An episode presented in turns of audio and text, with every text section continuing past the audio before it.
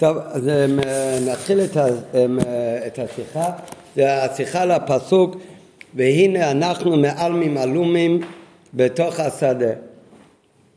תחילת הפרשה שיוסף חלם שתי חלומות.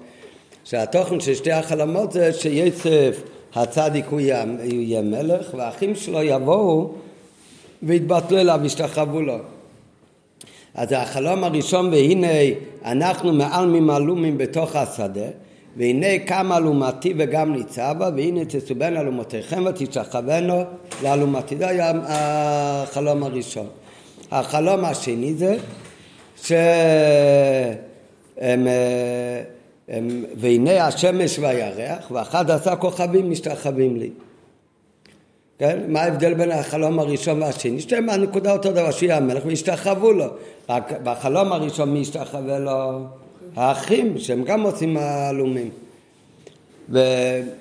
וזה באמת, בפעם הראשונה שהגיעו למצרים הגיעו האחים, בלי יעקב. אבל אחר כך הוא חלם עוד חלום, זה גם אותו תוכן, אבל כאן זה באמת קצת שונה, שהכוכבים זה השבטים משתחווים לו, וגם השמש והירח, וגם אבא ואימא.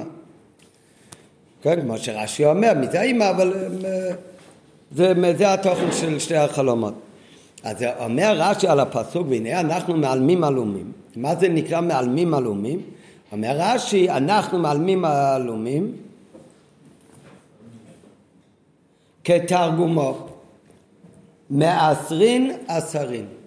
רש"י אומר בהתחלה כתרגומו, אבל לא מסתפק, אפילו שכל אחד יכול הרי לבד להסתכל בתרגום, אלא רש"י גם אומר כתרגומה, וזה הרבה פעמים רש"י אומר כתרגומה, נקודה. כאן אומר רש"י כתרגומה, אבל לא מסתפק בזה, אלא גם כותב מעשרין עשרים. זה מה שכותב בתרגום. אמרין, ממשיך רש"י, אמרין. מה זה אמרים? זה לא כתוב בתרגום. בתרגום כתוב אנחנו מעשרין עשרין, זה חלק מהתרגום. אומרים זה כבר לא חלק מהתרגום, זה כבר המשך לדברי רש"י. וכן אומר רש"י נושא אלומותיו. זה גם הפירוש נושא אלומותיו שכתוב בתהילים. וכמו בלשון המשנה, ואותו דבר גם בלשון המשנה יש כזה מילה, והאלומות נוטל ומכיס. האלומות הוא חייב באשר וצווידו נוטל ומכיס. אז זה הרש"י שעליה הולך השיחה. והנה בפשוס נירית כוונתו של רש"י שהמילים, התיבות מעלמים עלומים לא למדם התלמיד עדיין. עוד לא למד בכלל כזה מילה מעלמים עלומים, לא עלומים ולא מעלמים. מכיוון שעוד לא היה כזה מילה בתורה, אז אכן מביא רש"י מהתרגום.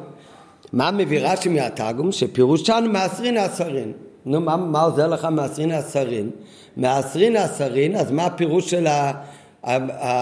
בזמן רש"י כנראה מי שלמד את התרגום מעשרין עשרין, אז הוא ידע פירוש המילה מעלמים עלומים. מה זה מעלמים עלומים? מעשרין עשרין. אבל אנחנו צריכים תרגום גם לתרגום. מה זה מעשרין עשרין?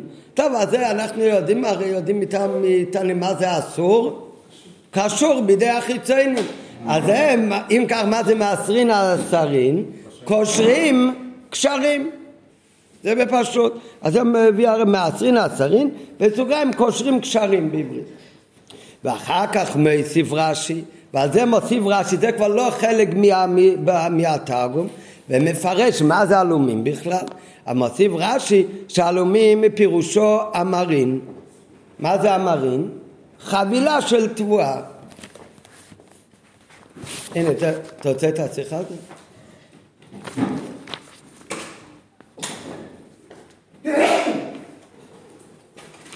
צאו גדול. אז מוסיף רש"י אמרים, מה הכוונה אמרים? אמרים זה חבילה של של תבואה. כן? אז לפי זה, איך יוצא, איך אתה הבנת כשעמדת בחיטה? מה זה מעלמים עלומים? אומר רש"י, מעלמים עלומים זה מעשרים עשרים. מה הכוונה? אז הוא מביא בסוגריים, קושרים קשרים. אה? קושרים תבואה? זה הפירוש? לא, מעשרים מעשרים. הוא אומר בסוגריים, קושרים קשרים. אחר כך מוסיף רש"י עוד מילה שבכלל לא כתובה בתרגום, אמרים. שמה קושרים כאן? קושרים את התבואה ביחד, עושים חבילה של תבואה. מה לא עושים חבילה של תבואה? קוצרים, אחר כך יש לך עשרים שיבלים שלא יתפזרו, אתה קושר אותם. אבל המילה מעל ממלומים זה לקשור קשרים. לא כתוב כאן הם אה, עומרים, לא כתוב בכלל תבואה. בפועל מוסיף רש"י עומרים, שמדובר על עומרים. אומר רש"י אמרים כדמוכח מהראיות שמביא, וזה מביא על זה ראיות. מעל מן הלומים זהו קושר קשרים, קושר, הוא אוגד משהו, אבל את מה הוא אוגד? אז על זה מוסיף רש"י את המילה אומרים שבכלל לא כתובה בתרגום. מה זה אמרים? אז היינו שמעל ממעלומים שבפסוק משמעותו קושרים קשרים, אבל קושרים קשרים של מה? קושרים קשרים של שיבלים. את מה קושרים? קושרים קשרים של חבילות של תבואה. וזה הוא מושיב אמרים. מי אומר שעל אם, על אם המילה מעלמים זה, זה מעשרים, אז מעלמים עלומים מה זה? לעשות קשרים, חבילות עם קשר, אבל של מה החבילה? אז על זה צריך להביא ראייה שעלומים, מה זה עלומים? עלומים זה חבילה קשורה של, לא של כל דבר, אלא קשרים של תבואה. וזה בפשוט מה שמוסיף רש"י, הוא מביא מתהילים נושא אלומותיו, שעל מה מדובר שם, מה הוא נושא? הלוך ילכו בכו, שהוא חורש ועובד קשה בשדה, אחר כך נושא אלומותיו ברינה, בשמחה. אז מה זה אלומותיו? הוא לוקח איתו, מה זה אלומותיו? מה הוא לוקח מהשדה? אה? ברינו יקצרו, הוא קוצר את התבואה. אז זה נס אלומייסו. אז זה הראייה. אחר כך מביא רש"י ראייה גם ממשנה, בו במציע, בפרק שני, שאלומות נוטל ומכריז. מה זה במשנה אלומות נוטל ומכריז? תבואה קשורה, חבילה של תבואה. אה? לא, לא יודע למה, אבל זה פירוש מילולי. רש"י דבר ראשון אומר פירוש מילולי. מה זה פירוש מילולי? מעלמים, עלומים. כתוב בפסוק שתי פעמים אותו מילה, מעלמים, עלומים. קושרים קשרים. כמו שתגיד, אוגדים אגודות. כך אומר גם התרגום, מעשרין עשרין. וצריך להבין, אה כאן זה הפירוש ברש"י. צריך להבין א', דרכו של רש"י ברוב המקומות, לכתוב רק את הגומי. כשרש"י רוצה להגיד לך מה הפירוש של משהו בפסוק, ורש"י נוקט את הפירוש של תרגום, אז הוא כותב כתרגומי. אתה יכול לבד להסתכל בתרגום. כן? זה בדרך כלל בצד. היום הדפיסו כבר כאלה חומשים שאתה אפילו לא, יש מאמץ גדול להזיז את הראש, אז עשו לך את הפסוק ומיד אחר כך את התרגום. שלא חס וחלילה תצטרך להתאמץ. ואחר כך, אז אלה שניים מיקרו, אז זה לא כל כך לימוד. אחר כך, עכשיו יש כאן חומש עוד יותר משוכלל, שאתה לומד חיטס, אתה תצטרך אצבע אחת בפסוק ולמטה להסתכל, ורש"י השם ישמע, אז עשו פסוק חומיש עם רש"י, חומיש עם רש"י, לא תצטרך אפילו, כן, כמו בדבר מלכוס, נכון. שאלו פעם מישהו מה פרשת שבוע, הוא אומר השבוע, השבוע, פרשת שבוע חום. כן. כן, איך ידע מה הפרשה? לא, הוא יודע, זה או ורוד או חום, זה, עם זה חי. טוב, אבל uh, נחזור לענייננו. אז וצריך להבין, בדרך כלל כשרש"י נוקט את הפירוש כמו התרגום, תמיד כשרש"י מביא כתרגום, זאת אומרת שהיה לך כאן בעיה להבין את הפירוש מילולי של הפסוק, ויש לפעמים עוד פירושים אחרים גם כן. אומר רש"י בפשוטו של מיקרו, כאן הפירוש של המילים האלו כמו בתרגום. לא, תסתכל בתרגום. אז מביא רש"י כתרגומי. ברוב המקומות רש"י לא אומר כתרגומי, ואז גם מצטט לך את התרגום. אומר כתרגום, אתה כבר תסתכל בתרגום. אבל כאן רש"י, בדרך כלל רש"י כותב כתרגום מבלי להעתיק את לשון התרגום. והוא סומך על הלומד לעיין בעצמו בפירוש התרגום. ולא ממייטיג רש"י כאן, גם לשון התרגום. וכאן רש"י אומר כתרגום, אבל לא מסתפק בזה, אלא גם כותב מעשרין עשרין. בייס, פירוש ההמשך מעל מן הלום כתרגום מעטרין הסורין, אחר כך רש"י מפרש את המילה עלומים, ואומר מה זה עלומים? אמרים כולי. זה היה צריך להיות כל אחד בדיבור בפני עצמו בפשטות. בהתחלה מה מסביר רש"י? את הפירוש של המילה מעלמים, שזה קושרים, או מעלמים עלומים זה קושרים קשרים. אחר כך רש"י בא להגיד עוד עניין, מה זה, איזה דבר קשור נקרא עלומים?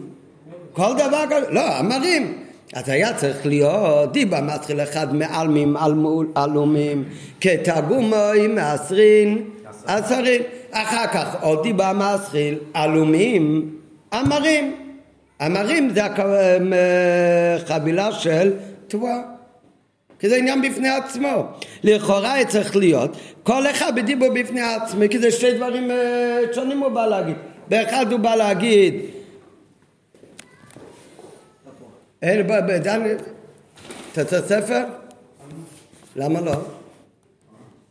דווקא כן. יש עוד אה, צילומים? לא. אה, בסדר. ג' כמדובר כמה פעמים מביא רש"י שתי ראיות במקום שראיה אחת לבד אינה מספקת וכאן אחרי שרש"י אומר שמעל ממעלומים זה מעשרים מעשרים אבל אחר כך הוא מסביר עוד עניין שמשום מה לא בדיבר המסחיל בפני עצמו אלא באותו דיבר המסחיל שמה זה עלומים? זה חבילה קשורה לא של סתם דברים אלא זה קשרים של, של תבואה אז אחר כך רש"י מביא ראיה שזה קשרים של תבואה. מאיפה הוא מביא ראיה? הוא מביא שתי ראיות. כשרש"י מביא שתי ראיות, אז כידוע, למה צריך להביא שתי ראיות? כי אחד מהם לא מספיק, צריך להביא גם ראיה שנייה. מצד שני, גם השני לבד לא מספיק, לכן הוא צריך להביא גם ראיה ראשונה. אז מה כאן לא מובן בנושא אלומותיו, שבוודאי מדובר על חבילה של תבואה, שהוא לא מסתפק בראיה הזאת, אלא צריך להביא עוד ראיה. ובפרט שהראיה הראשונה היא הרי מפסוק, מפסוק בתנ"ך. הראיה השנייה זה בכלל רק מלשון המשנה.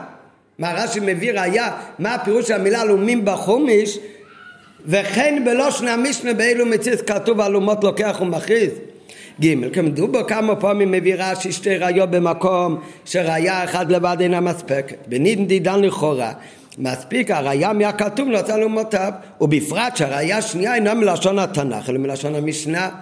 ד' בראיה הכתוב מתיג רש"י, גם התיבה נושא על אומותיו.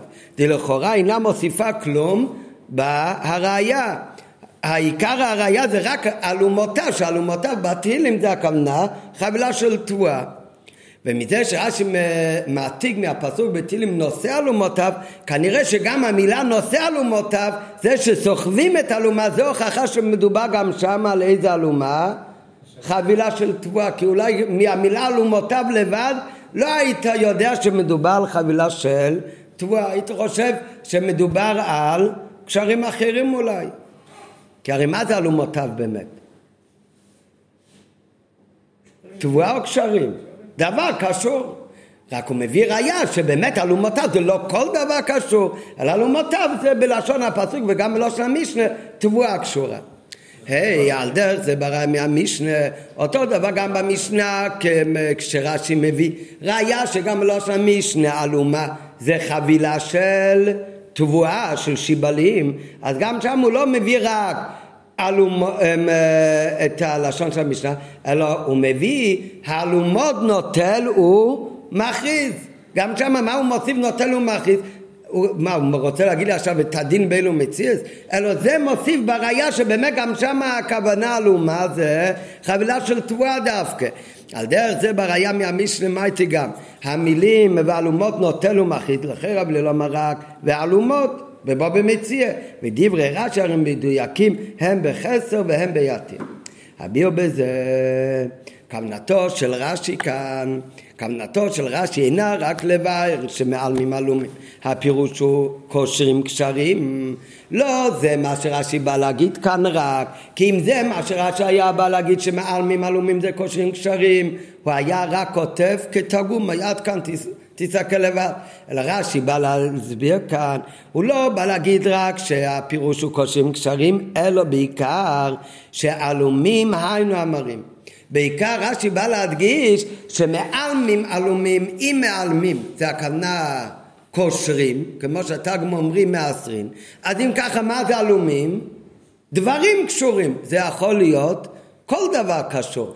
כל עיקר דיוקו של רש"י, מה שרש"י בא להסביר לנו כאן, זה לא שמעלמים עלומים זה לקשור קשרים, אלא שמעלמים עלומים הכוונה לקשור קשרים של תבואה, וזה נוגע כאן לכל הסיפור בפרשה הזאת. למה? כי כשיצף חולם חלום, אז הוא חולם שהם באים ומשתחווים לו. מה משנה מה משתחווה? המעלמים עלומים נוגע? בחלום השני יש את השמש ואת הירח, יש כוכבים, זה מסתבר, יש אור גדול, זה האבא, זה יעקב אבינו, יש אורות קטנים, זה השבטים, והם משתחווים ליוסף. בחלום הראשון, מה נוגע כאן כל המעלמים עלומים שמשתחווים? אלא כנראה שזה חלק מהחלון ומהפתרון של החלום. אופי, מה אתה חושב? למה דווקא קשור להשתחווה של, המ... היצב והמעלמים עלומים? מתי השתחוו האחים כשהם הגיעו? אה, יפה, נכון. מתי? כשהם הגיעו להשתחוות ליצב זה היה קשור בלקנות תבואה במצרים. אבל תבואה זה לא רומז על אומות העולם? אה? למה? אבל אלומות זה לא רק הקש, זה הקש עם השיבלים, עם התבואה. השבטים זה בכוכבים, מה זאת אומרת? לא. כאן מדובר, כאן הוא ראה את השבטים בחלום עצמו. הוא ראה אותם מעלמים עלומים, וגם את עצמו עושה עלומה. והעלומות שלהם משלמים לאלומה שלהם. והביאו חלומו של יוסף היה על דרך שניהם בחלום פרי. את אשר אלוקים עושה גיל, דברי עתידות ונבואה אמיתית. שאחיו עתידים להשתחוות לו, כשם שהשתחוו אלומותיהם לאלומתו. שלכן כשיצא סיפר חלומו, תקי ואמרו לו אחיו, הם מיד אמרו לה, המלוך תמלוך עלינו וגאים. זאת אומרת, זה היה חלום כזה בולט, שלא היו צריכים כאן אף אחד שיפתור את החלום. מיד גם האחים הבינו שהתוכן של החלום הוא שיצב ימלוך והם השתחוו לו.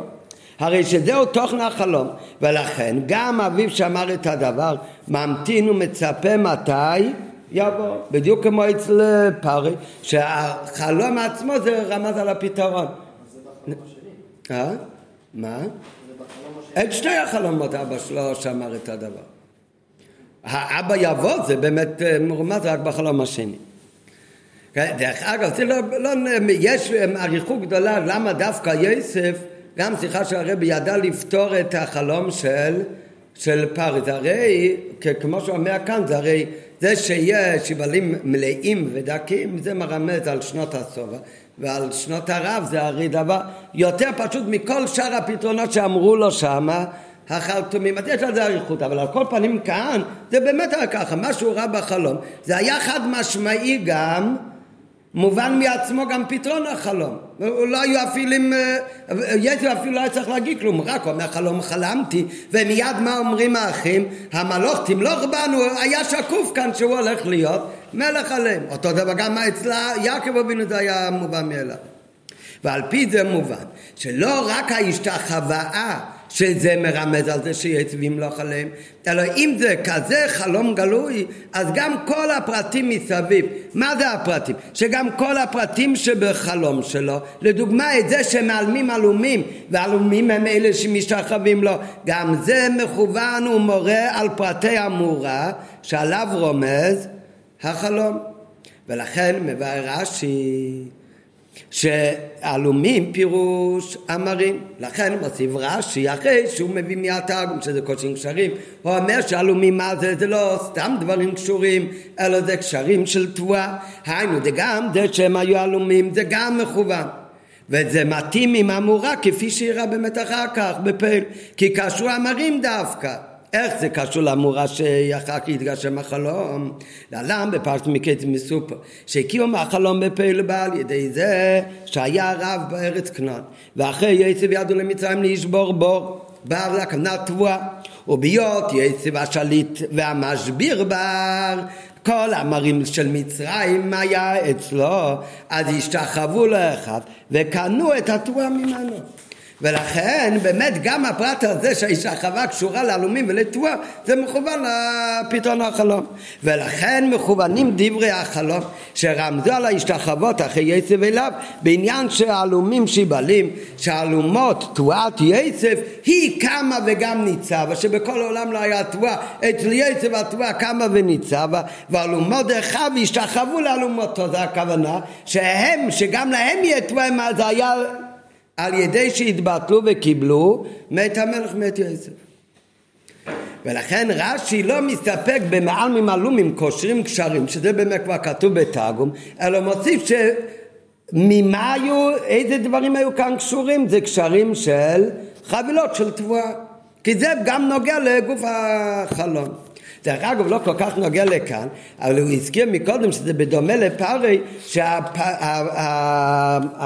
עצמו גם היה כבר חלק מפתרון של החלום, זה שקוף מהתוכן של החלום. אבל חל... פרי כמה חלומות הוא חלם על המאורה של, נכון, על השיבלים דקים והם שמנים ודקים וגם פרות, נו. ויוסף כמה חלומות הוא חלם? יוסי, אה? כמה חלומות יוסף חלם? שתיים, הראשונים עלומים שמשכבים לאלומתו, והשני, לא, זה פרי, יועצים, נכון, השם ירח והכוכבים משכבים לו. אז, אבל פרי שאותו תוכנו חלם פעמיים, מה, מה יוסף, מה זה מורה? על הישנות החלום פעמיים, כי ממהר אלוקים לעשותו, כי זה יתחיל אותות, לכן מה... יצב הוא גם חלם פעמיים. מתי הם השתחוו לו? מתי הוא נהיה משלם? מתי? אחרי 22 שנה. הוא גם חלם פעמיים, אבל אם אצל פרי יצב אמר למה אתה חולם פעמיים אותו דבר? כי זה סימן משמיים שזה הולך לקרוא ממש עכשיו. או, נכון, זה ההבדל. אצל יצב באמת הוא גם חלם פעמיים, אבל זה שתי מאורעות. זה לא באמת אותו מאורע. כי פעם הראשונה זה האחים יבואו וישתחוו לו, זה בפעם הראשונה שיגלה מצווה, בפעם השנייה זה כשיעקב גם יבוא. נכון. ולכן זה לא היה ממש אותו דבר. התוכן בשם היה שיצב ימלוך. אבל באמת פרטי החלום זה היה שתי סיפורים, ולכן זה באמת לא קרה תקף. נמשיך בשיחה. ג' על פי זה יבואר, מה שרש"י מקדים לפרש, התיבות מעלמים עלומים כתרגומי. הוא מעתיק פירוש התרגום מאסין הצריה. מעלמים עלומים תרג... למה לא מספיק שרש"י יגיד כתרגומי? אז אחרי שהוא אומר כתרגומי, הוא אומר גם מעשרין עשרים. מזה עצמו סימן שבתרגומי יש אולי גם תרגום שונה, אולי יש עוד תרגום, אתה צריך לחפש אם יש עוד תרגום. הנה כאן ב... ב... יש תרגום אונקלוס שיש לנו ב... ברוב החומשים, במקורת גדולת יש גם תרגום יוינוסון. אז על המילים מעלמים עלומים. אז יש בזה בתרגום ירושלמי מככין כריכן. שהמילה מככין כריכן סובל שתי פירושים. מה הכוונה סובל שתי פירושים? הוא כולל בתוכו שתי פירושים. א', קשירה, ב', כריכה. התרגום כאילו שלנו אומר מעשרין, עשרין. בתרגום ירושלמי כתוב כורך כרכים. כן, מה זה לכרוך? אה? בליל הסדר יש כורך. כן, מה זה כורך? אה? נכון. אז אצלנו כורך זה שמים אחד על השני. אבל בעצם מה זה הכרך? כורך, פסח, מצה מרור ביחד. כמו לאפה מכניס משהו ומגלגל, כורך את זה ביחד. כן? אפשר לכרוך ביחד גם על ידי שקושרים את זה ביחד. כן, מי כרך את זה?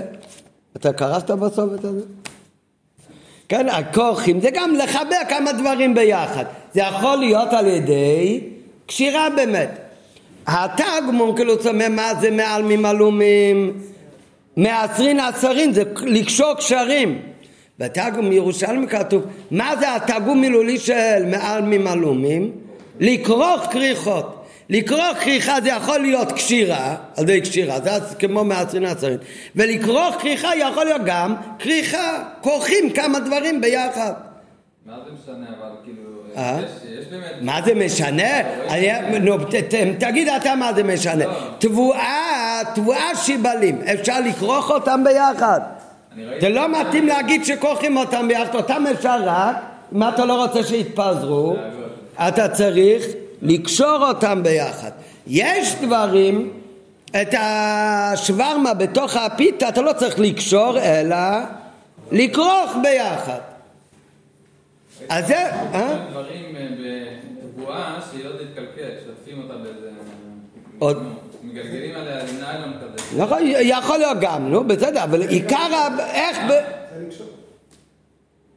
לא. לא. כאילו, שם משהו באמצע קשר, זה לא... זה כמו כריכה, כאילו יש כריכה ויש קשר.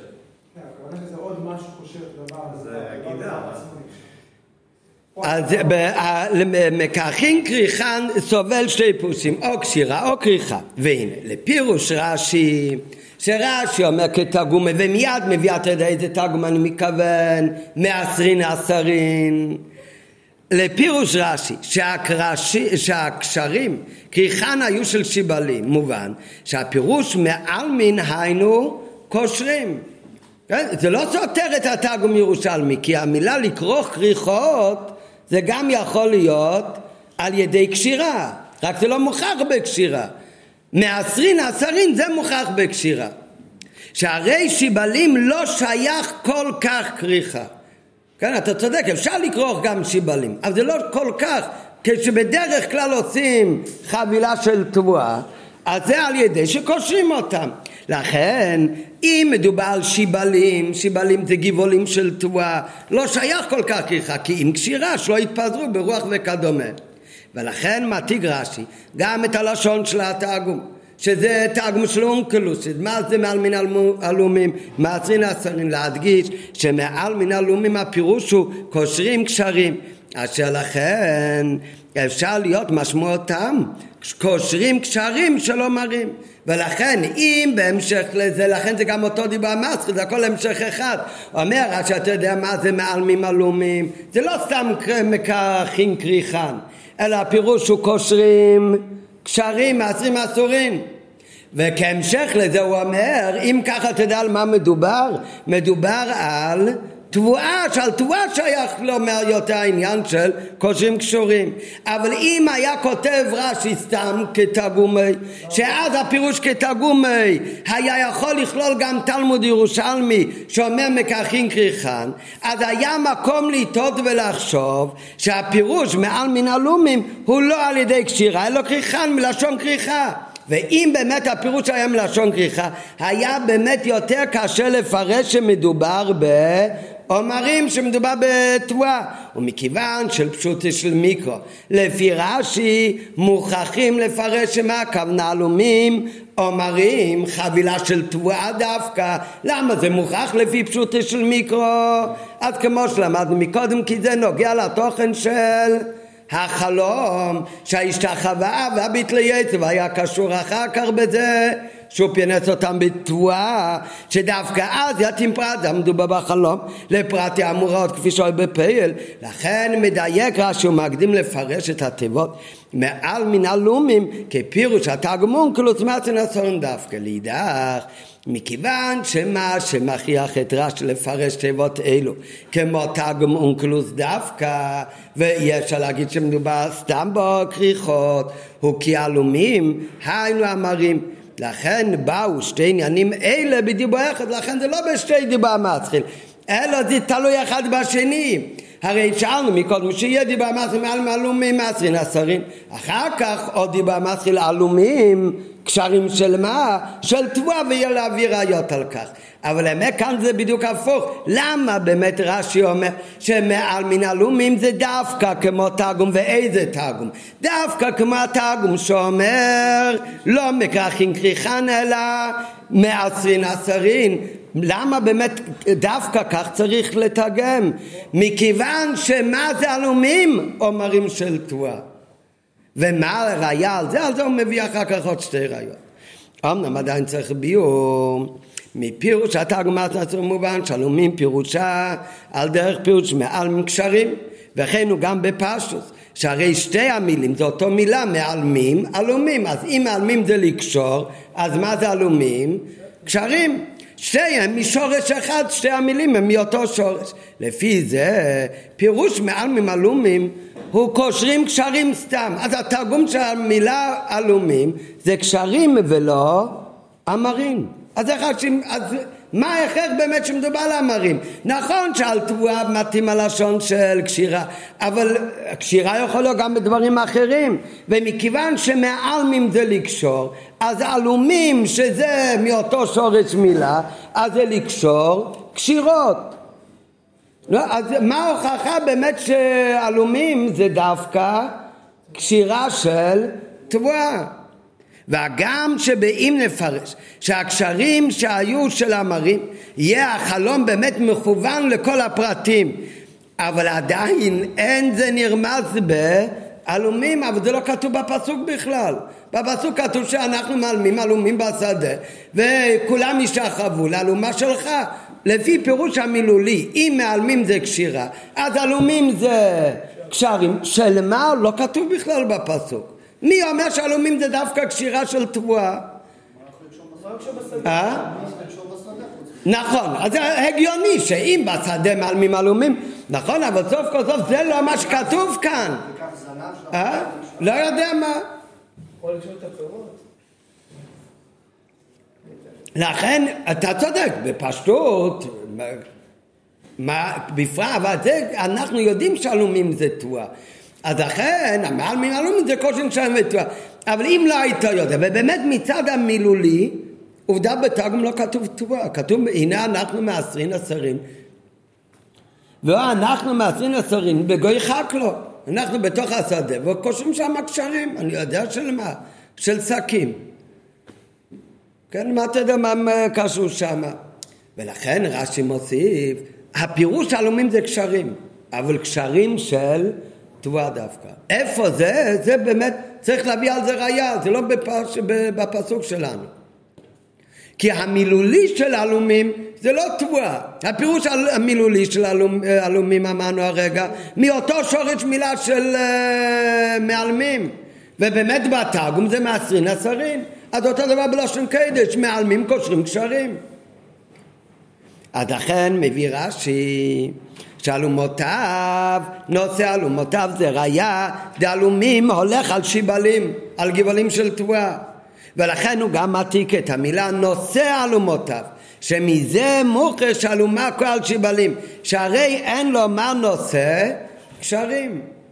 כי שם בפסוק לא כתוב מעלמים אלומים, שם כתוב נושא אלומותיו. לא, לא מתאים, אם תתרגם את זה לפי פירוש המילולי שאמרנו עכשיו, מה זה אלומות? קשרים. הבן אדם סוחב קשרים. מה זאת אומרת הוא סוחב קשרים? ולכן חייבים לומר, משם זה ראיה, שמה זה אלומותיו? זה קשרים, חבילה של תבואה. ואין רש"י מסתפק בדוגמה זה, אבל לא מספיק לרש"י להביא את הראייה הזאת, כי עדיין אפשר לדחוק ולפרש שנושא אלומותיו זה קשרים סתם באמת. והכוונה היא על שקים קשורים שמכילים אז ארונים לאחרי הדישה ולא שאלומות היינו מאמרים דשיבלים מה זאת אומרת? באמת, גם בפסוק שם, נכון, לא יכול להיות שנושא אלומותיו, נתרגם את זה, הבן אדם סוחב קשרים. מה זאת אומרת הוא סוחב קשרים? קשרים של מה? אז לכן חייב להיות קשרים של תבואה חבילה של שיבלים, של גבעולים.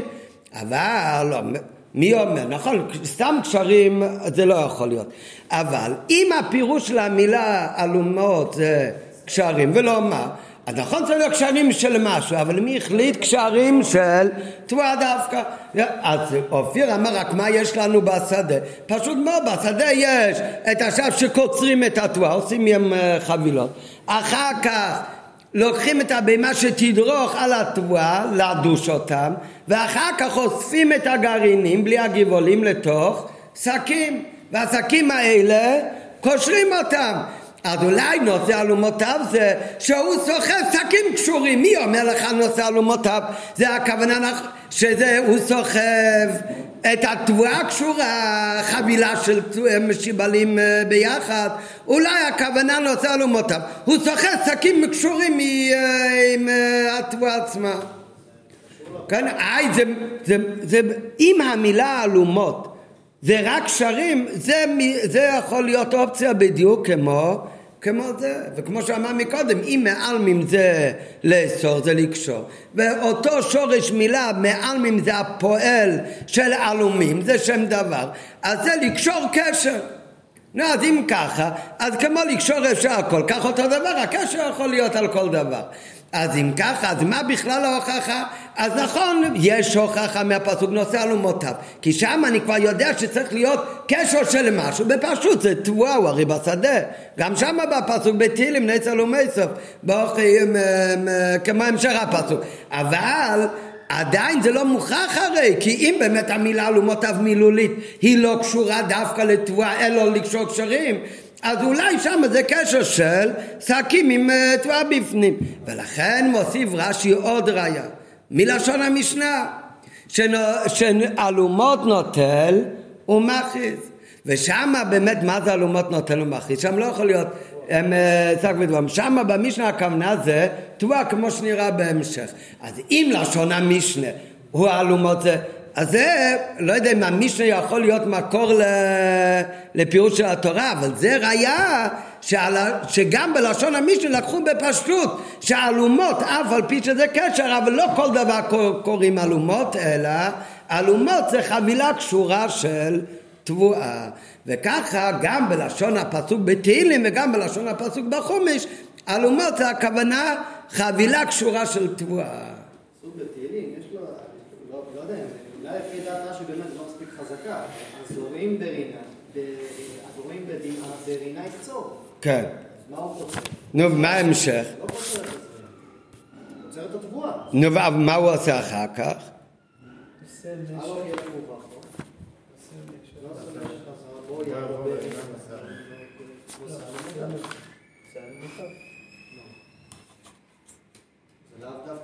זה יותר מאוחר. נו, אז זה יכול להיות במצק עם תבואה כבר כשהוא הולך ברינה אחרי גמר עבודה.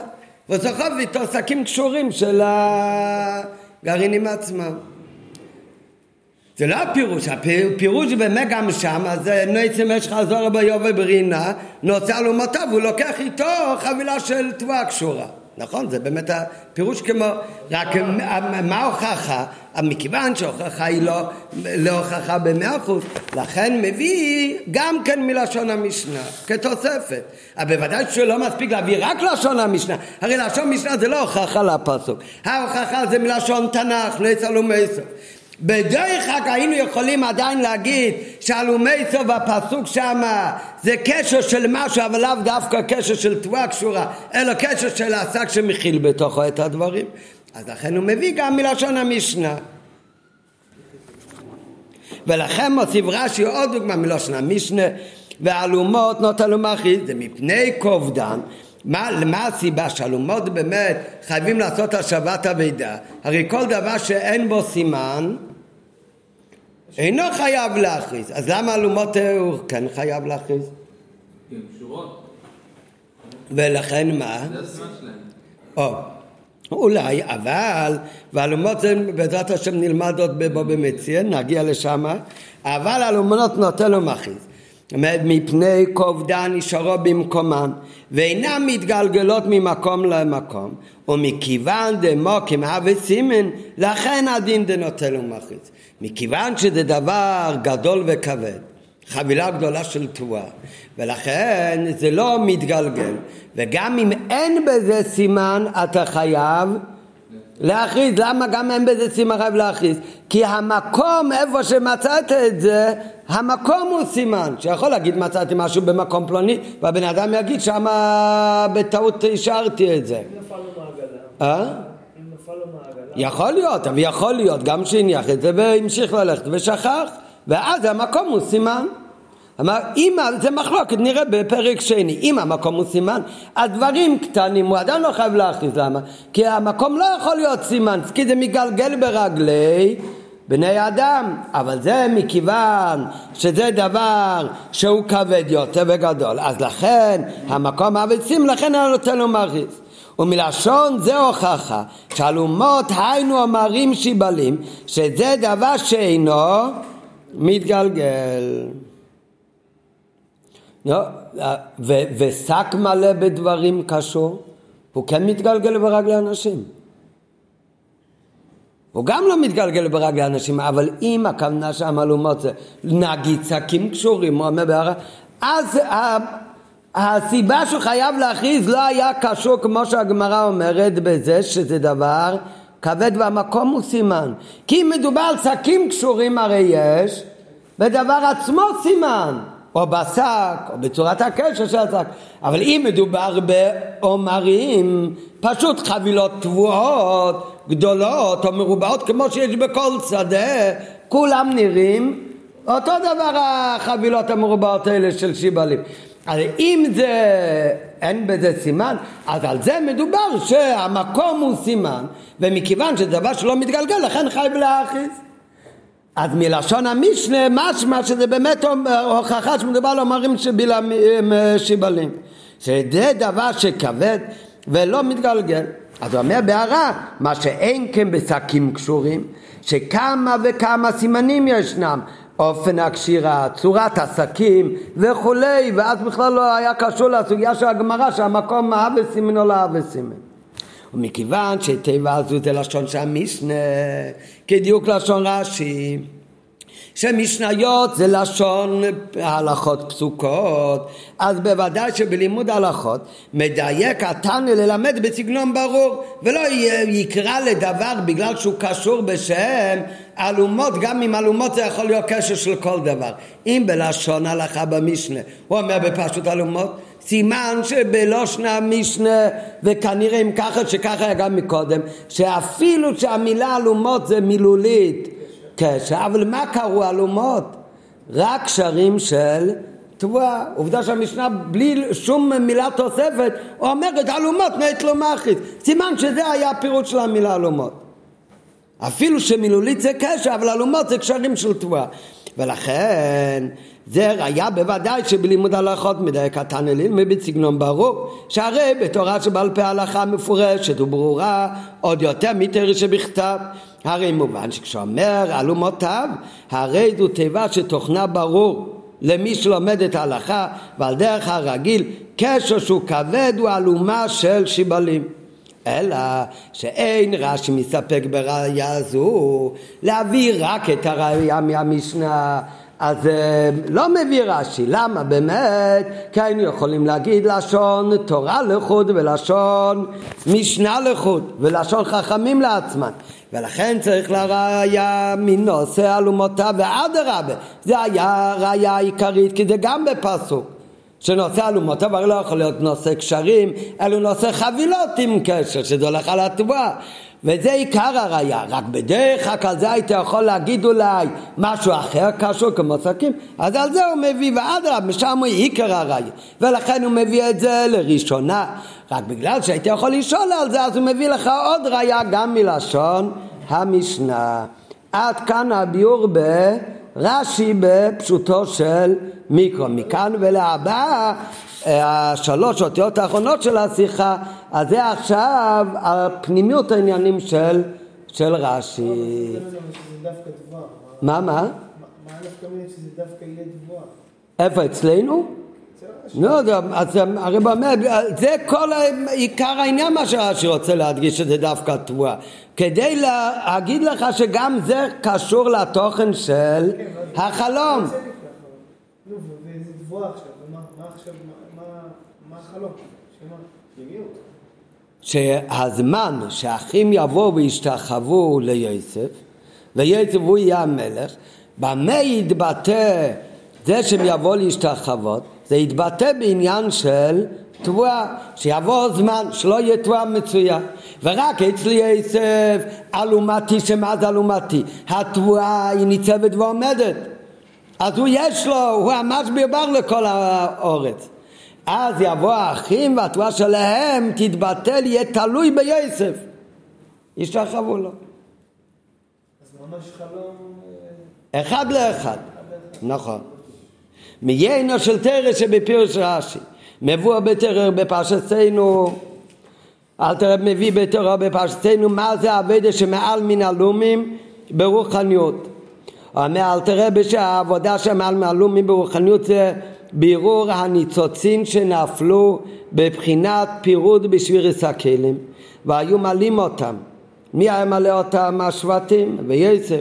היו מלאים אותם להתקלל במלכוס לאצילס ועל ידי זה היו מתחברים שם יחד והיו לאחדים שהרי נכללו באחדוס השם וזהו מעלמים עלומים על דרך משל כמו שקושרים העומרים שמקבצים כמה שיבלים רבים מאוד ומחברים אותם וקושרים אותם באגוד האחס. זה מה שאומר אדמה זקן בתורה. כמו בגשמית, מה זה עבודה שמעל מן הלומים? קוצרים. אחרי שאתה קוצר את התבואה, מפוזר לך מלא מלא שיבלים. אז אתה אוסף את כל הריבוי הלומים, ואתה אוגד אותם לחבילה אחת ונהיה דבר אחד. מה זה אומר ברוכני? זה היה העבודה של השבטים ויוסף. לקחת את כל הדברים המפוזרים של רבים. מה זה הרבים? זה מה שהתפזר לרשות הרבים לריבוי. ריבוי זה עניין ההפך מאחדות אה, השם, זה עניין מרמד על פירוט. שהפירוט זה הניצוצות, זה באמת כל דבר שושש בקדושה. אבל מה שנפל בשירת הכלים, לכל הדברים הגשמים שניכר בהם עניין של פירוט ורבים. והעבודה של השבטים היה לאסוף את הכל, להעלות את הניצוצות של קדושה, ששם זה מתחבר להשם אחדו, השם אחד. אז זה עבודה שמעל מן הלאומים, לקחת את כל הניצוצות שנפלו בריבוי ולאחד אותם, לעשות מזה אמרים.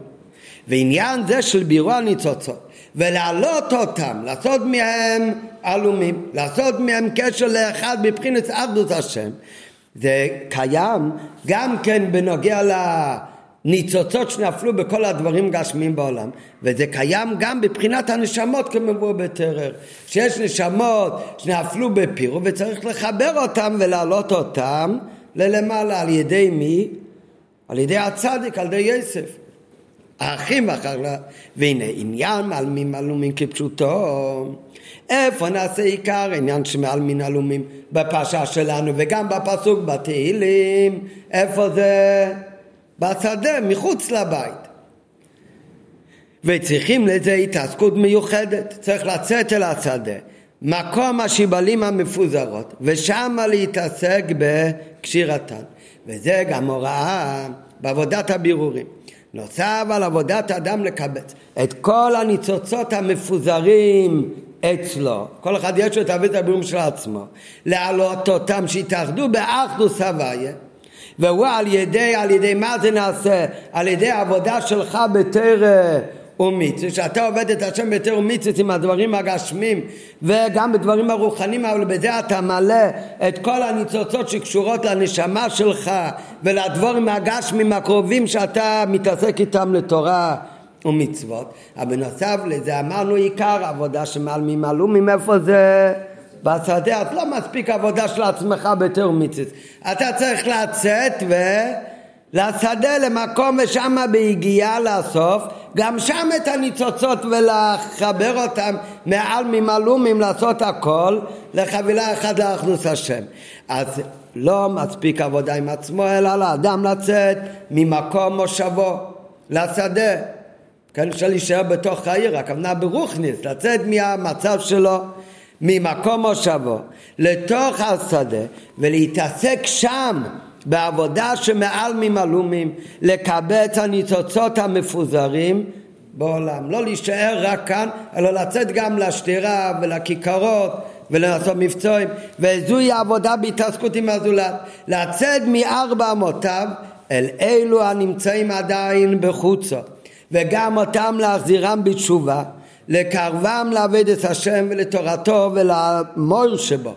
מה זה המויר של התורה? זוהי תורת ה...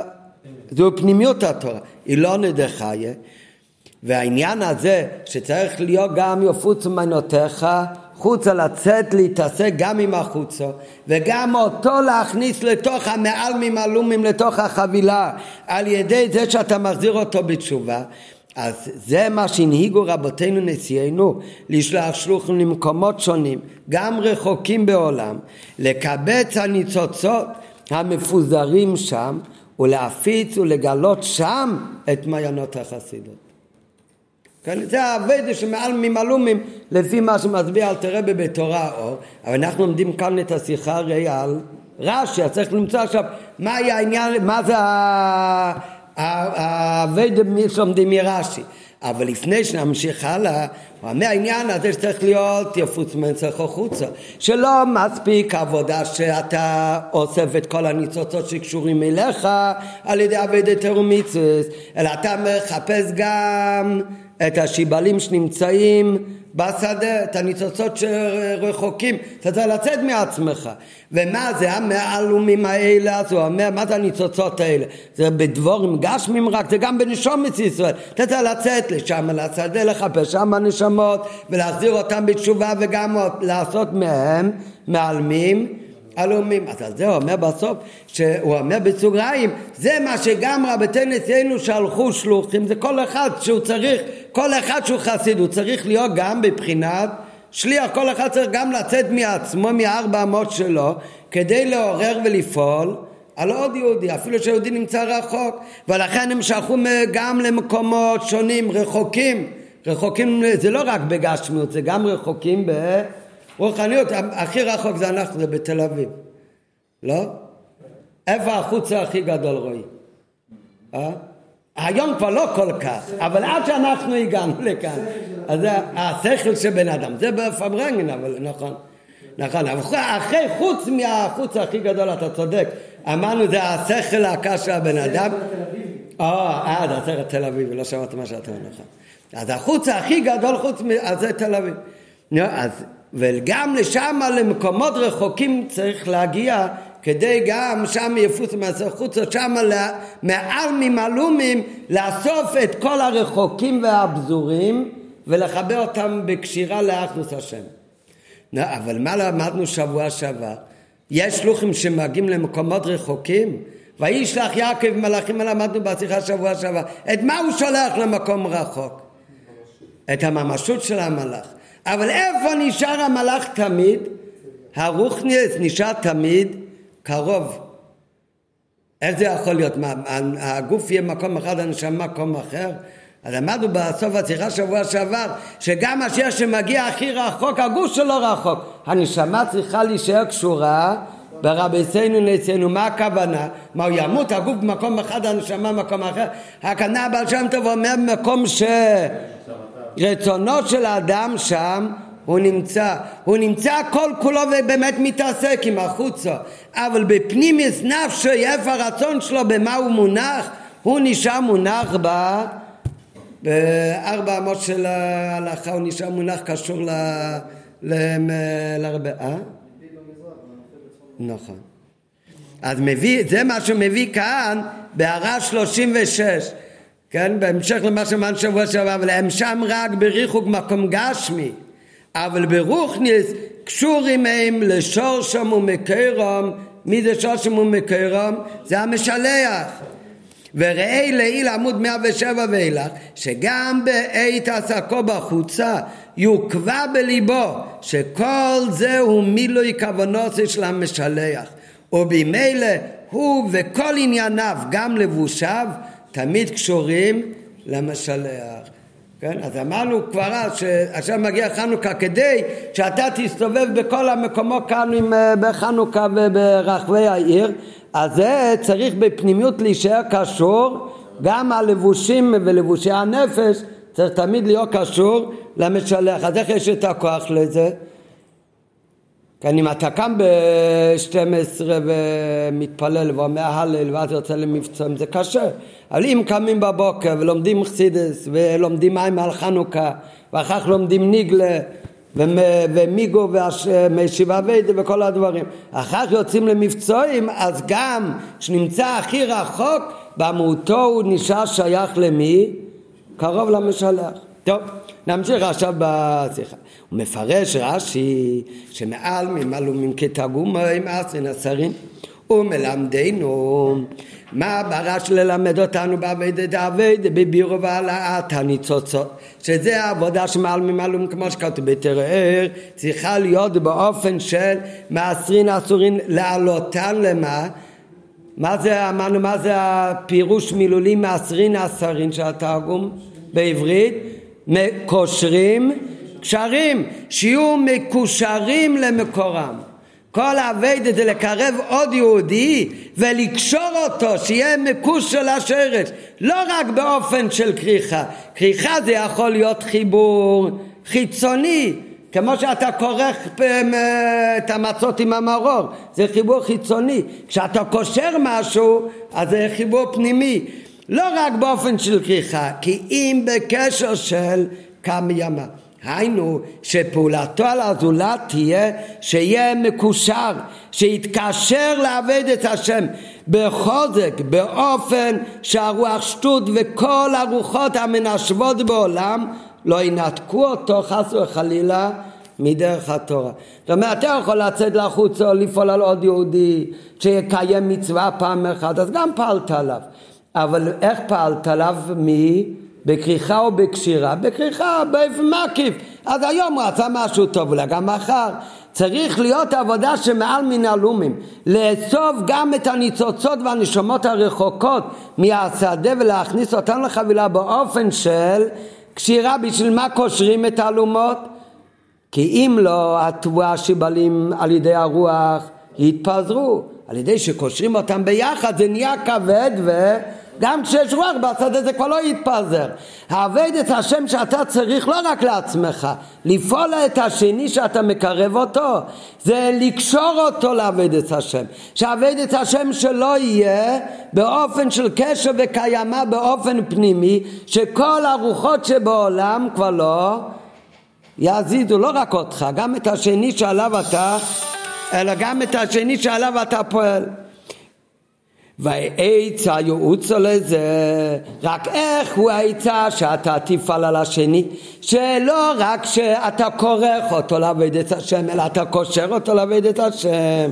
אז על זה ממשיך רש"י, אחרי שהוא אומר מעשרין עשרין, זה מלשון קשירה, ממשיך רש"י אמרין. מה הכוונה? שבכדי לפעול שלומים שמעלמים יהיו באופן של קיימא, דרוש שיהיה הקשר של שיבלים דווקא. מה זה עלומים? מה קשור? עומרים, מה זה עומרים? שיבלים של תבואה, שביכולתם על ידי זריעה להצמיח פירות ופרי פירות. היינו, שישתדל עם זולתו, אתה צריך להשתדל עם השני באופן שהשני לא רק הוא יתחיל לחיות בתרומיצס, אלא הוא צריך להיות עומרים, הוא צריך להיות אחד כזה שיהיה לו גרעין להצמיח עוד פירות. אתה צריך לפעול עליו שגם הוא יהיה תופח על מנת להטפיח, שהוא עצמו יפעל על סביבתו לקרבם לעבודת השם. ואז יהיה בטוח שעבודתו תהיה לה קיום. כשאתה הולך ואתה פועל על הבן דוד שלך שיעשה מצווה אז זה אולי רק כרכת אותו לעבוד את השם, זה עוד לאו דווקא שבאמת הוא נהיה קשור לעבודת השם. אומר רש"י, הוא צריך להיות עומרים, מה אתה קושר אותו? צריך להיות כמו שיבלים של תבואה, שמה מיוחד בשיבלים של תבואה? אתה לוקח את הגרעין ממנו, אז הוא יכול להצמיח עוד עשר שיבלים. אותו דבר אתה פועל על השני, צריך לפעול על השני באופן כזה שהשני יהפוך להיות תופח על מנת להטפיח שגם הוא יכול לפעול על עוד יהודי. ואז... כן, היום הרבה פעמים אתה פועל עליו, הוא כל כך מהר נהיה תפח על מנת להטפיח, הוא גם מטפיח אותך, הוא חושב שהוא צריך לחנך אותך גם. לא, אבל פירוש הפשוט זה, אתה תשפיע על השני, השני ימצא את השלישי להשפיע עליו. ואז באמת, אם השני שאתה פועל עליו, הוא לא רק נהיה גם כן אה, יהודי קשור לעבד את השם, אלא הוא בעצמו גם כן ילך לדאוג לעוד יהודי שלישי לעבד את השם, אז הוא אומרים, אז באמת זה המעל ממלומים, אז כל הרוחות שבעולם גם לא יזיזו אותו מהחיבור של הקודש ברוך הוא. אה? אתה עושה? ממנו אומרים, כן, נכון, נכון, נכון. ולאחרי כל זה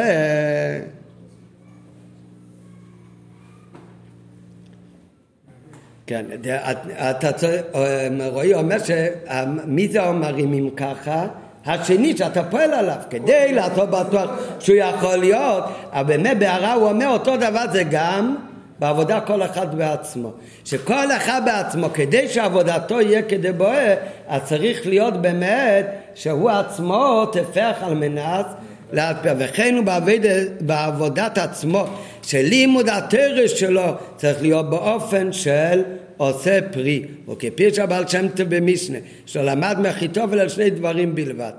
אה, טוב, זה, אני כבר אמרתי לכם פעם, כתוב בפרקי אבות, שמאיפה לומד, כל מי שלומד מחברו אפילו אות אחד חייב לנהוג בו כבוד. למה? שהרי דוב לא למד מאחיתופל אלא שתי דברים וקרא אותו רבו מלופה כן, יש כלל בקל וחומר שאם זה חייב מאה, קל וחומר שהוא חייב גם מאה.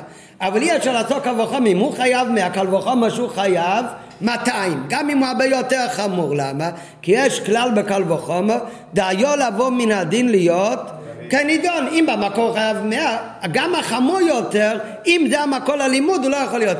אז אם ככה, המשנה אומרת כל מי שלמד מחברה אפילו אות אחד, מה קל וחומר מדובד שקרה לאחיתופל שלא למד ממנו אלא שני דברים בלבד. אבל זה היה שתי דינים, לא רק אות אחד. מה כאן קל וחומר? אז אומר בעל שם טוב, שיש התורה, יש סגולה, שהתורה היא פרה ורבה. בן אדם לומד משהו בתורה, בדרך ממילא זה מביא אותו לעוד עניין בלימוד התרא. זה אם לומדים תרא לשמו בקדושה. מי שלומד תרא שלא לשמו, אז התורה היא הכרה. היא לא מתרבת. אז אם מי שלומד מהשני, שלומד תרק באופן הרצוי, אפילו הלכה אחת, ההלכה הזאת בוודאי ובוודאי תביא אותו לשתיים, שלוש ועשר הלכות. בן אדם אבל שלומד שלי לשמור שלו כפי הכוונה, אז התורה תישאר במקום. אז מה שאמרת ממנו שתי דברים, השתי דברים האלה הם באמת שתיים ונשארים שתיים, ולכן מזה אפשר ללמוד כאן קל וחומר. טוב, אמרתי בקיצור, לא נוגע לשיחה, אבל זה הכוונה שגם בן אדם לומד עם עצמו, הלימוד צריך להיות באופן שהלימוד עושה פרי שהוא מתרבה, תפר על מנת, על דרך התפר על מנת. טוב, זה, זה בהערה 41, אבל זה הזכרתי רק בדרך אגב בגלל מה שרואי העיר. ולאחרי כל זה מסיים בפסוק, והנה תשאו בין אלומותיכם ותשתכוון אל אלומתו. זאת אומרת, גם אחרי שהוא פועל על השני, ואיך הוא פועל על השני באופן שיהיה מעל ממלאומים, שלא יהיה רק כרוך בעבודת השם, אלא יהיה קשור בעבודת השם, ששום רוח בעולם כבר לא יזיק אותו, ועל ידי מה הוא עושה את זה, על זה הוא מוסיף רש"י אומרים, מה זה ההדגשה של אומרים? שאיך באמת אתה פועל את זה על ידי שאתה דואג שהוא לא רק יתקרב, אלא יהיה תפח על מנת להטפיח, שיהיה זר יצא פרי. אחר כך, מה היה עם כל הלומות האלה? זה לא היה שלמות עבודה. כשהם עשו את המעל מן הלומים. אחר כך, מה המשך החלום? ותשתחוונו לאלומתי. זה עוד לא מספיק האבדה הזאת. יכול להיות באבד את השם הכי חזק, שום רוח בעולם לא, כבר לא מזיז אותו, אבל זה לא הספיק. אומר הפסוק אחר כך הם השתחוו כל האלומות האלה לאלומה של יצב הצדיק. גם כשהוא עובד את השם בשיא ההתקשרות, זה עוד לא תכלית השלימות. תכלית השלימות זה שהוא יתבטל אלומה לעבד של יצר והצדיק. ולאחר כל זה מסיים בפסוק, והנה תשאו בין אלומותיכם ותשתחוון על אלומתי. שלימוס אביידה בפעולתו על הזולת הוא שהוא לא רק פועל על השני להניח תפילין אלא כאשר פועל להביאו לאלומותו של יצב הצדיק הוא השליט בכל ארץ מצרים. צריך גם לחבר את היהודי השני לנשיא הדור לפעול שיהיה בו השתחוויה והביטול לנשיא. כן? כמובן זה לא נעשה ביום אחד כן, אבל כשאתה פועל על עוד יהודי צריך לדעת, תכלית הכוונה שבסוף, מה שיהודי יניח תפילין, שהיהודי יפעל על עוד יהודי שיניח תפילין, שגם ילמד תורה, זה לא מספיק. תכלית הכוונה שבסוף היהודי הזה גם יבוא בשבס מבורכים להגיד כל התהילים לפני התפילה.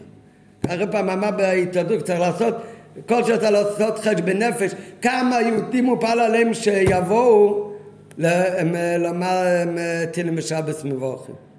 למה? כי זה, זה לא חלק מתירו מצווה בשוכנו, תקנה של הרב הקודם. אז זה צריך אבל לכבד את היהודי, צריך קודם אה, מעל ממלומים, וזה בשדה, אפילו את הרחוקים להביא. אחר כך צריך לעשות איתם קשר של קיימא. ואחר כך צריך לדאוג שתכלס השלמוס הוא שהוא באמת יהפוך להיות לגמרי חסיד, שהוא יתחבר גם כן לנשיא הדור, לצדיק של הדור, יצא והצדיק הוא השליט בכל ארץ מצרים. דובר כמה פעמים שיום שבת שייך תמיד לימים שהיו בשבוע חלפה וגם לשבוע שאחר כך מדובר כמה פעמים שמשבת שייך לימי השבוע שלפניו שהרי מי שטרח בערב שבת יאכל בשבת השבוע זה כאילו הכנה לשבת. וכן גם שבת קשור לימי השבוע שאחרי שבת שמיני מזבח עם כולי ימים שיום השבת הוא מקשר ומאחד את הימים של השבוע הקודמת עם הימים של השבוע שלאחרי זה. נו אז פרשת וישב זה יוצא בהרבה שנים השבת שבין יוטס קיצלב לבין חנוכה. גם השנה, רק השנה זה גם כבר התחלה של חנוכה. והנה בכמה וכמה שונים. חלה פרשת וישב בשבת שבין יום הגאולה של יוטס קיצלב וימי חנוכה כפי ישונו זו.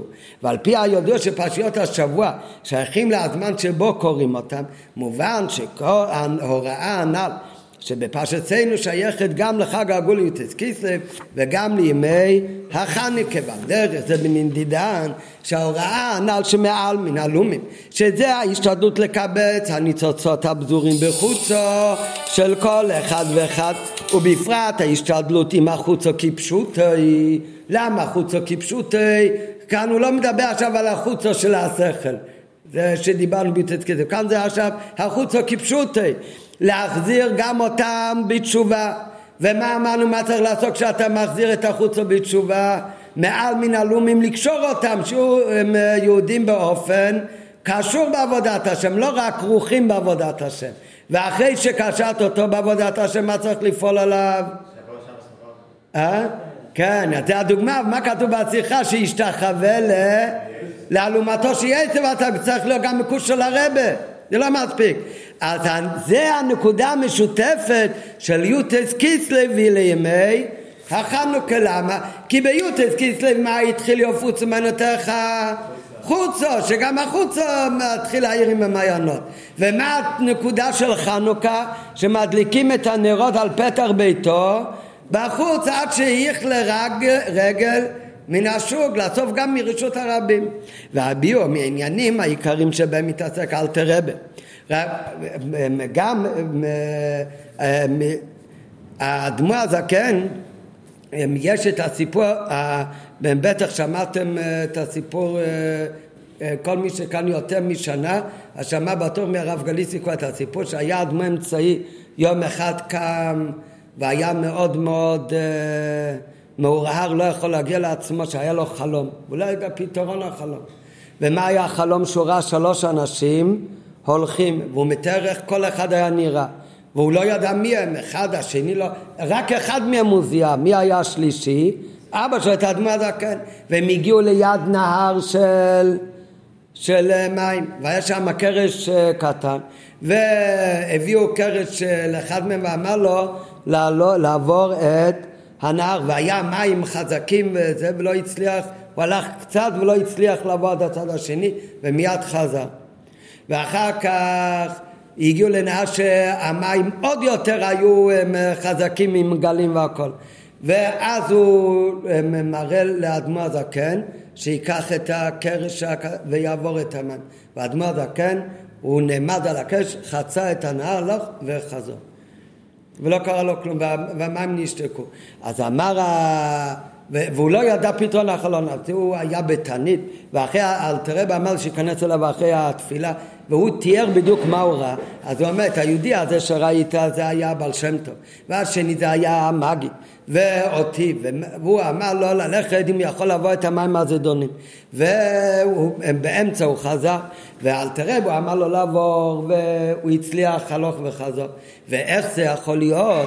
אומר אלתרבה כי הזכות שלו שהוא התעסק שנים עם, בנוסף להפיץ חסידות והכל לעשות בעלי תשובה.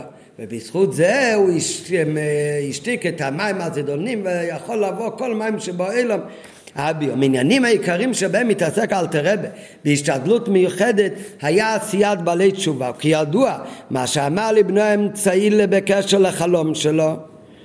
כן? זה כל אחד שיהיה בשבת בחנוכה יהיה לו זמן אז יסתכל בליקוטי דיבורים יש כאן למטה מראה מקום, ויקרא שמה את כל אריכות הסיפור עם החלום.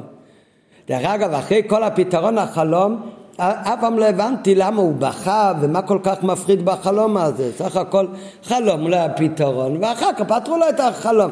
מה כל כך ה... אז אף פעם לא הבנתי. מה, ש... ש... שהוא ראה שאחד לא עבר את הנער, ואל תראה בכן עבר? מה? אז אחר כך ראיתי שבתרשולם שהרב... אה? אחרי שהוא עשה בעלי תשובה, אז נראה, אם לא. נו, אבל כן עשה. לכן, מי, הרב האמצעי, ממה הוא בחמה? אף אחד לא טבע בחלום. לא קרה שום דבר אה, לא טבע. אה? מה, אולי הוא לא הבין למה הבן אדם הגבוה שהיה צולע, שזה היה מגי, תראו שם בסיפור, למה הוא לא הצליח לעבור ואבא שלו כן הצליח לעבור? הוא לא יודע מי הראשון, אל תראה בפתה לו את החלום. הוא זיהה בחלום רק את האבא שלו. לא, אבא הצליח לחצות את הנער על הקרש, הכל היה בסדר. לא, באמת, לא.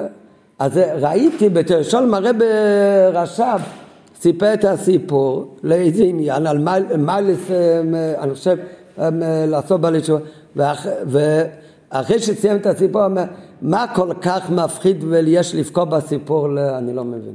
כך כתוב, כך שם. כאן, כן, טוב, בשמו ממורו הרב המגיד ממזריץ' המשל, דרך אגב, למה אלתרבה השקיע כל כך שנים בעשייה בעלי תשובה? זה היה בזכות המגיד, שהוא שמע מהמגיד משל על דבר צדיקים בעלי תשובה, ומי המשל שהוא שמע מהמגיד נחקק אצלו שצריך לקרב כל אחד ואחד מישראל וחמישה שנים נסע אל תראה ממקום למקום בגלוי ובסתר לפעמים בגלוי לפעמים בסתר לעורר ולקרב בני ישראל לתר ומצווה ולאחרי הגולה של יוטס קיסלב הותחלה העבודה של יפוצו מהנושא חוצו אז זה כבר קשר לעניין שמעלמים עלומים שזה למצוא נשמות גם בשדה ולקשור אותם בתוך האלומות ובמיוחד מיעוטי כיסא שאז התחיל יפוצו מנצחו חוצו באופן של לפעול גם בחוצו באופן של יפוצו מנצח בהתרחבות והתפשטות גדולה. ומזה מובן שהר"ן נעל שמעל ממלומים בתוך השדה שהשדה זה החוצו הרי היו ביתר שדה ויתר עוז לאחרי הגאולה של יוטס קיסלב אז זה קשור ליוטס קיסלב ההוראה מהרש"י הזה על דרך זה גם ההוראה של נרות חנוכה קשור לזה, מבוא בחסידס, שהטעם שמצווה של נרס חנוכה שונה מכל המצוות שעושים אותם בפנים, אז מצווה נר חנוכה במקור היה דווקא על פתר ביתו. מבחוץ דווקא, כדי להניחו על פתר ביתו מבחוץ, כי עניינם של הנרס הוא להעיר ולברר גם את החוץ, גם את החשך של רשות הרבים. שזה מרמז על גימל קליפסת טמייס ותורידי פרודה, הרים נפרדים, הכוונה כמו ההוראה לקחת את הדברים הבזורים הנפרדים בשדה ולקשר אותם. בירור הניצץ זה גימל קליפסת טמייס, שזהו האבדה של תשובה, ועל ידי העבודה שמעל מן הלומים. קיבוץ הניצוצות שנמצאים בחוצה על ידי קירוב ליבן של ישראל אביהם שבשמיים. הרי כשישראל עושים תשובה מיד הן נגלים בגאולה אמיתית והשלמה על ידי משיח צדקנו בקורב ממון